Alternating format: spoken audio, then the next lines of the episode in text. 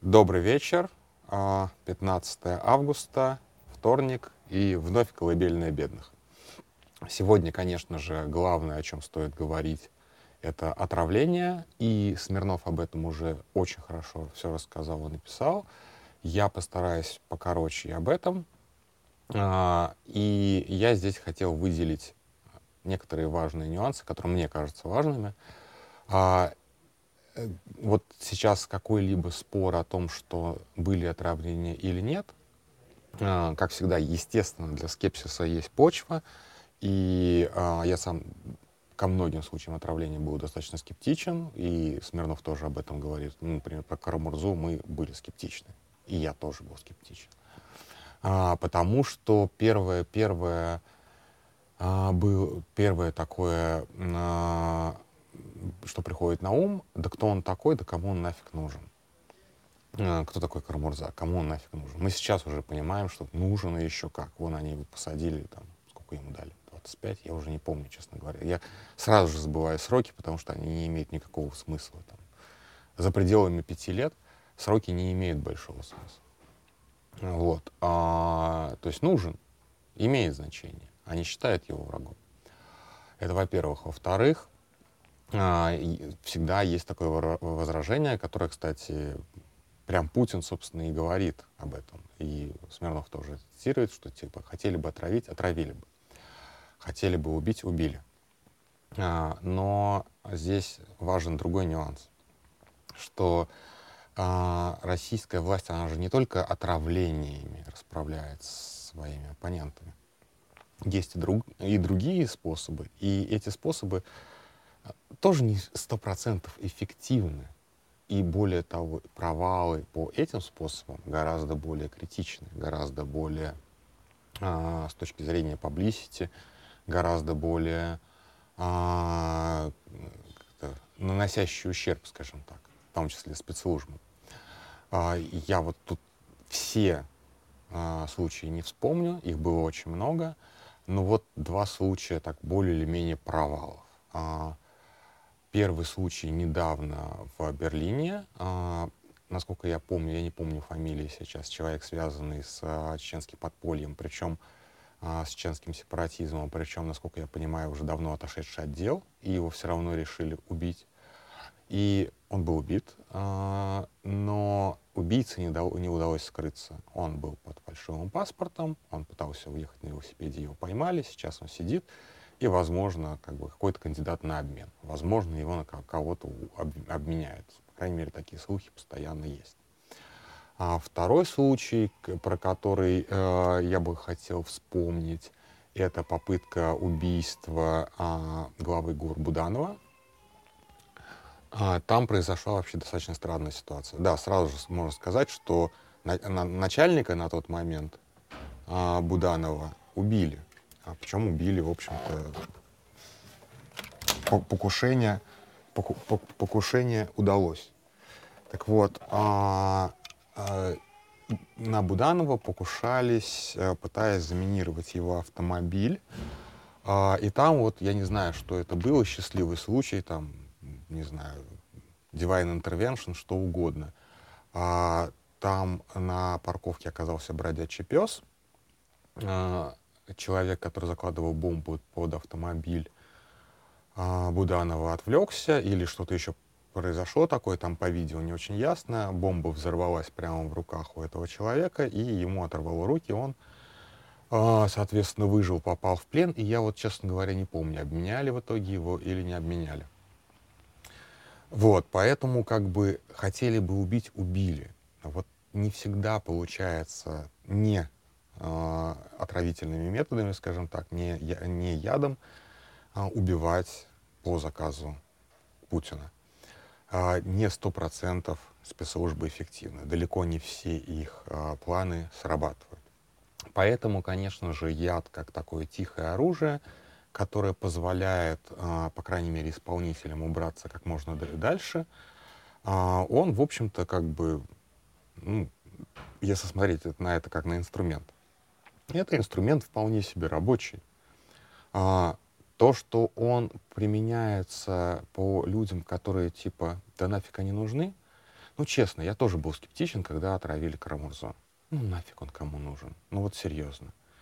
Вот сейчас мы знаем, что Карамурза не нафиг, а вполне себе, а, вполне себе человек, которого считают врагом. Мы знаем, насколько его посадили. Ну, то есть не тот случай, когда мы можем сказать, что нет, это был человек, на которого спецслужбы не обращают никакого внимания. Вполне себя обращают. То есть как бы не надо а, как бы успокаивать себя тем, что ну, этот человек нафиг никому не нужен, поэтому он просто поел шаурмы на вокзале и поэтому траванулся. А потом это приписал спецслужбам. Я все равно оставляю немножечко площадочку для скепсиса, я потом вернусь, объясню почему. Вот. Но а, здесь важно, что яд — это очень-очень а, эффективное оружие террора. Не убийства, а именно террора. То есть если до а, того, как Навальный разоблачил. Тут вот как бы тоже как бы, э, эволюция метода, да, если раньше пытались отравить, а, вот как это делал Литвиненко, а, полонием, отравили, кстати, вот, отравили как бы с точки зрения убийства, они же убили Литвиненко, да, вот, а, полонием, но они оставили очень много следов. Окей, это яд мы бросили. А следующее, то, что они пытались сделать, это а, отравление новичком. И тут они тоже наследили, причем наследили, потому что в не, как сказать, протоколы спецслужб не, пос, не поспевают за теми же самыми протоколами спецслужб, но с точки зрения контрразведки. То есть, условно говоря, их, их протоколы не предусматривали такого количества камер видеонаблюдения, как установлено в Лондоне. На этом они и спалились. Если бы не эти камеры видеонаблюдения, то мало бы чего можно было доказать, серьезно. Но Лондон считается одной из самых, а, не Лондон, а вообще а, Великобритания считается одной из самых э, а, обвешенных камерами э, стран. Ну, естественно, Россия и Китай лидеры в этом плане давно уже обогнали, но Великобритания была пионером в этом плане, поэтому как бы они вот нарвались здесь тоже эволюция метода, они стали как бы чуть более осторожны. Дальше отравление Навального, но отравление Навального было последним в цепочке. Опять же, мы не знаем, насколько последним, но важно, что когда а, Навальный разоблачил своих отравителей, это перестало быть методом убийства в чистом виде. Это метод террора. То есть, условно говоря, теперь уже не, не обязательно убивать. Если раньше этот метод чуть как бы чуть хуже работал с точки зрения, что не всех удавалось убить, то теперь такой и цели не ставятся. Достаточно просто напугать, и вот даже нынешняя заметка, а, а до этого ходили слухи, потому что, ну, как бы мы все как бы более или менее знали о, о том, что что-то случилось, мы не знали в подробностях. А, это дает определенное как бы чувство тревоги, чувство за свою безо... тревоги за свою безопасность, чувство неуверенности и так далее. А что, если вдруг меня завтра отравят, там еще кого-то завтра отравят? Мы же тоже вроде как не, там, не, не топовые фигуры. И мы видим, что как бы удары приходятся по не топовым фигурам. Вот это и есть террор. То есть как бы ты еще как бы... Это не факт, что тебя убьют, но отравление малоприятная штука. Это правда. Поэтому, конечно же, это инструмент, и это инструмент террора. И здесь его, я не знаю, не обижайтесь, пожалуйста, если кто-то меня слушает из Украины, но это очень похоже на то, как применяются сейчас дроны «Шахет». Ну вот серьезно, как бы, в чем военный смысл применения этих дронов? Системной кампании по выносу энергетической инфраструктуры давно уже нету. Ну, дроны «Шахет» производятся, они производятся в каких-то безумных темпах, там буквально как бы патагонка какая-то. И вот они делают, делают, делают, делают эти дроны, а потом запускают, ну, буквально, ну, не то, что на деревне дедушки или там на кого Бог пошлет, ну, куда-то. Они там не наносят особого ущерба сейчас, э, опять же, слава ВСУ, слава э, этим самым э, ПВО украинскому. Но даже если бы ПВО не было, или оно было бы слабо, ну что эти шахиды особо там могут? Ну то есть как бы абсолютно рандомные удары по гражданской инфраструктуре, по каким-то проектам, объектам там, не знаю, промышленного комплекса, все остальное. То есть это, в общем-то, такой элемент террора, Абсолютно верно, да. Элемент террора, просто чтобы ты не чувствовал себя уверенно, чтобы ты постоянно беспокоился, чтобы а, ты постоянно думал, что на тебя тоже может вот эта вот штука упасть, на твой дом, на, то, там, на твой сарай, прости господи. Вот, э, и ты можешь в любой момент стать жертвой шахеда. Абсолютно как бы, какой бы ты ни имеешь, ты не, не имеешь отношения к войне. Это и есть террор. Да, вот как бы у нас есть как бы компания террора шахедами, а, гораздо более а, кровавая на самом деле, конечно же, потому что это все-таки а, дроны с 5, 50 килограммами взрывчатки, это все-таки не какие-то там яды. Вот. И есть, да, и есть э, для того, чтобы не расслаблялись, для того, чтобы чувствовали себя, а, ходили, оглядывались, ходили опасно.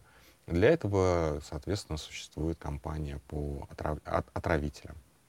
А, и люди там, неважно от результата, наверняка получают, как бы отчитываются об успешно проведенных спецмероприятиях, а, получают награды, растут по там, карьерной лестнице и так далее, и так далее, и так далее. И когда-нибудь э, главой ФСБ, если времени на это хватит, главой ФСБ станет тот, кто вот прям сам занимался, как бы, сам, сам мазал что-то ядом.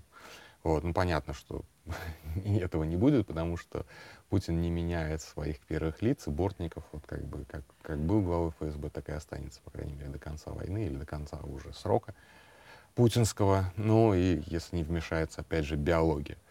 Скажем так, э, ну, то есть вот как бы примерно, да. Теперь по поводу скепсиса. Я все равно оставляю за собой поляну для скепсиса. Почему? Потому что как э, человек, который когда-то публиковал там парочку-троечку расследований, так вот после публикации расследования про а, Пригожина у меня был прям приступ паранойи, потому что ну, там была цепочка совпадений, что-то вроде незакрытой входной двери, а, незахлопнутой а, двери, потом что-то там случилось с ключами, а потом, а самое главное, у меня пропали все мои карточки. Пропуск на работу, моя карточка, вот как бы чешские документы и кредитки, соответственно. Я нигде их не мог найти. И я думал, что все, как бы меня ограбили, вынули мои ключи, вынули мои документы, проникли в мой дом. То есть у меня была прям полная, стопроцентная уверенность, что вот как бы меня выследили.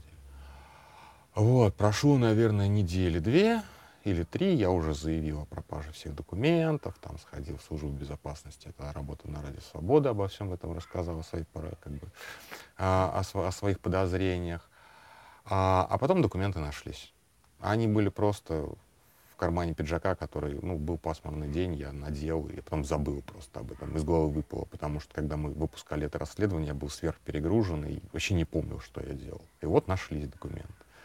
Вот. Конечно, так себе как бы история, но факт в том, что, опять же, под э, таким серьезным внешним давлением э, в ситуации такого стресса можно словить паранойю запросто. И особенно как бы имея в виду вот эти вот, опять же, случаи серийного отравления, словить паранойю вполне себе можно. То есть как бы я сейчас не пытаюсь сказать, что кто-то из этих вот отравленных на самом деле не был отравлен, а сам себе все это придумал, но в такой атмосфере страха и в такой атмосфере террора, собственно, для того и существует атмосфера страха атмосфера террора, чтобы люди сами себе придумывали, что они там за ними следят, за них покушались, они были отравлены и так далее.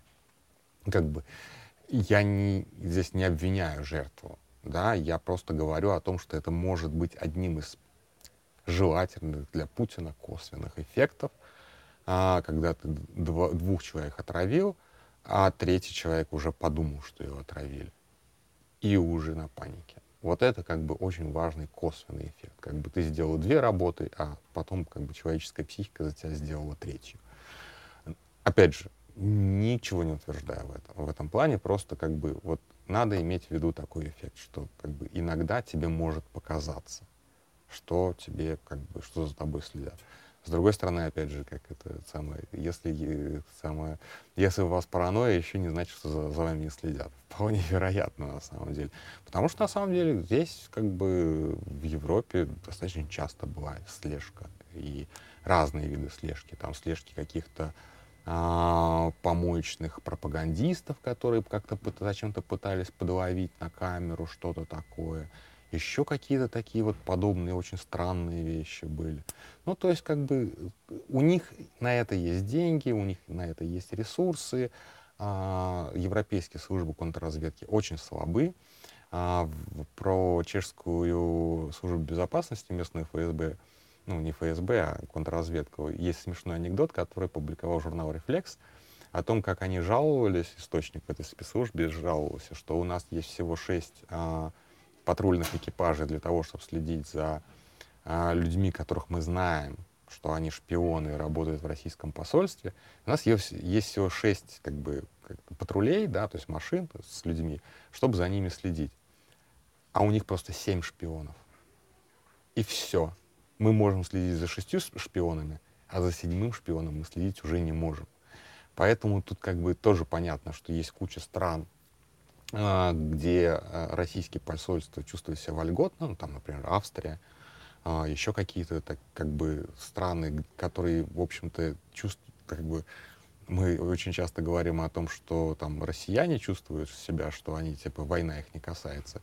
В Европе очень много правительств, которые думают, что, как бы, война их не касается. И там вполне себе действуют российские посольства, через которые, соответственно, соответствующая резидентура работает. Так, блин, я хотел чуть-чуть коснуться этой темы, темы уже 16 минут наговорил. Ну вот, то есть это как бы, это, как, опять же, говорят чехи, компликовано.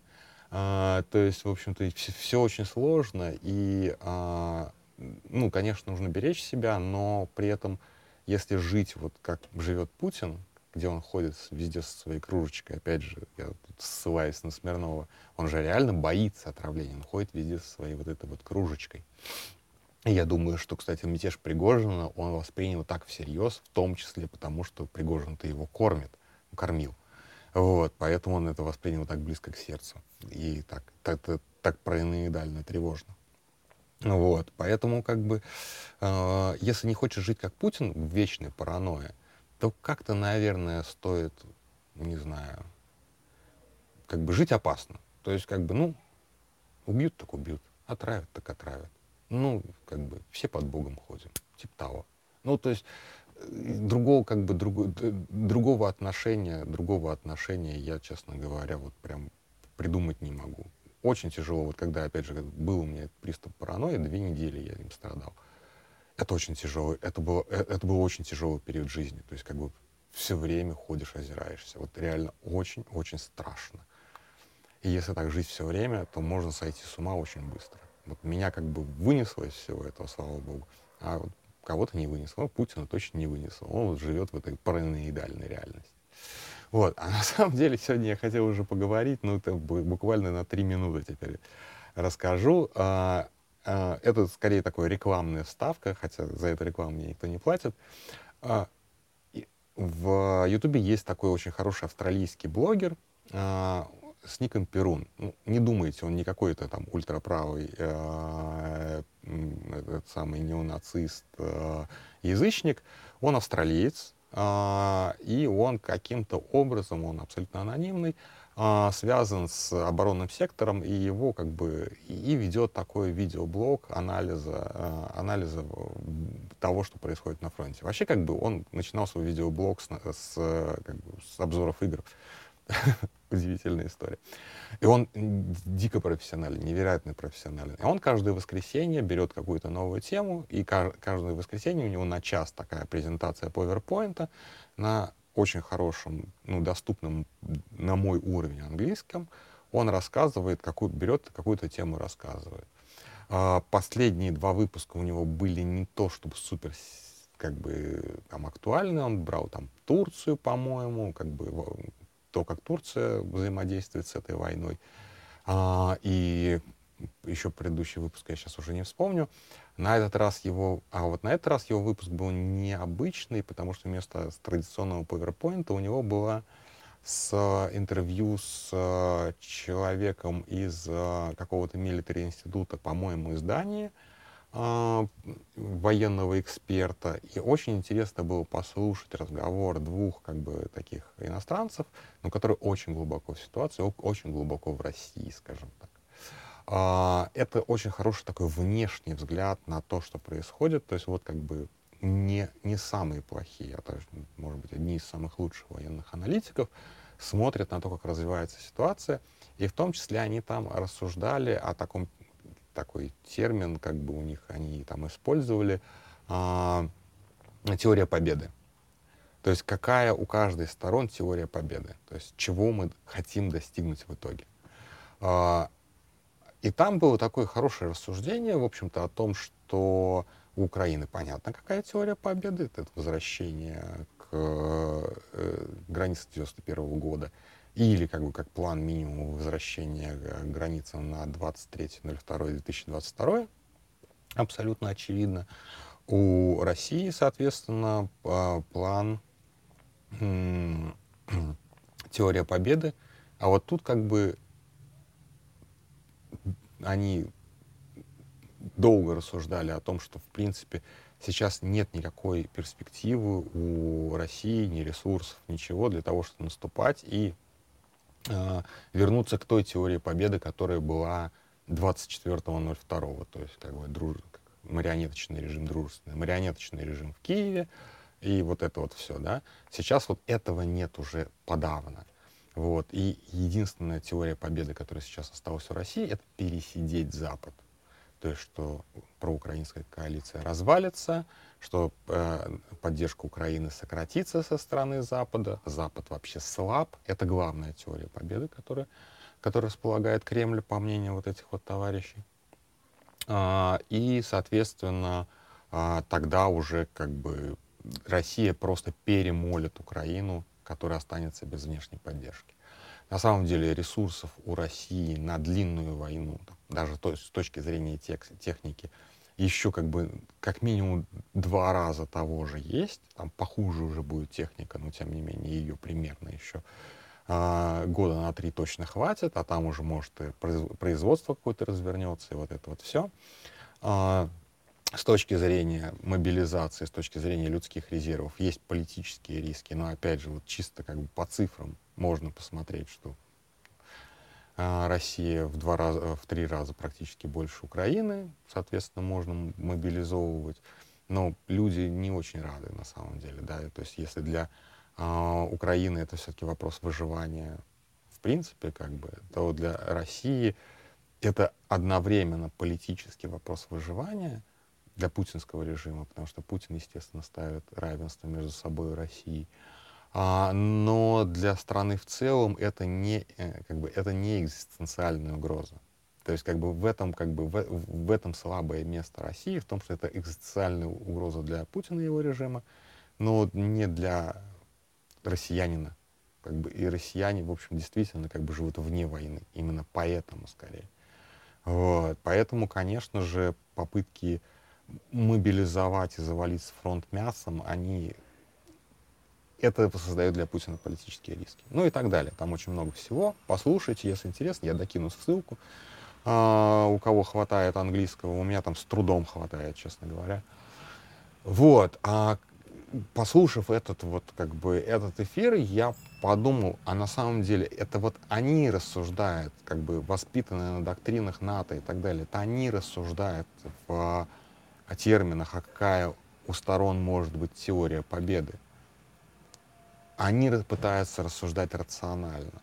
А опять же, я возвращаюсь к этому же вопросу, который у меня много раз уже возникал. А с чего мы вообще взяли, что Путин рационален? А с чего мы вообще взяли, что у него есть какая-то теория победы? А почему мы не можем предположить, что он ведет эту войну просто для того, чтобы уже как бы как, как, как бы, само, само, как бы, самообъясняющий процесс, да, то есть как, так же, как вот он ведет войну террора против российской оппозиции. Он же ее ведет не с какой-то целью, а просто для того, чтобы это было. То есть, ну, понятно, что общая цель есть, чтобы как бы оппозиции а, чтобы оппозиция ни, в коем случае не смогла на каким-то образом набрать силы и постоянно как бы жила, держалась в страхе. Но здесь же то же самое по большому счету. Как бы ты можешь ввести войну, выкидывая в это вот, вкидывая в эту топку там человеческие жизни, технику, средства, ресурсы, что угодно, просто потому что это для тебя уже просто комфортная среда для твоего режима. Вести войну для режима сейчас это как бы нормально. И вот это новая нормальность для режима. Вот в чем, мне кажется, теория победы. В том, что война стала э, неотъемлемой частью режима, и бросить ее невозможно. И здесь даже победа не нужна какая-то.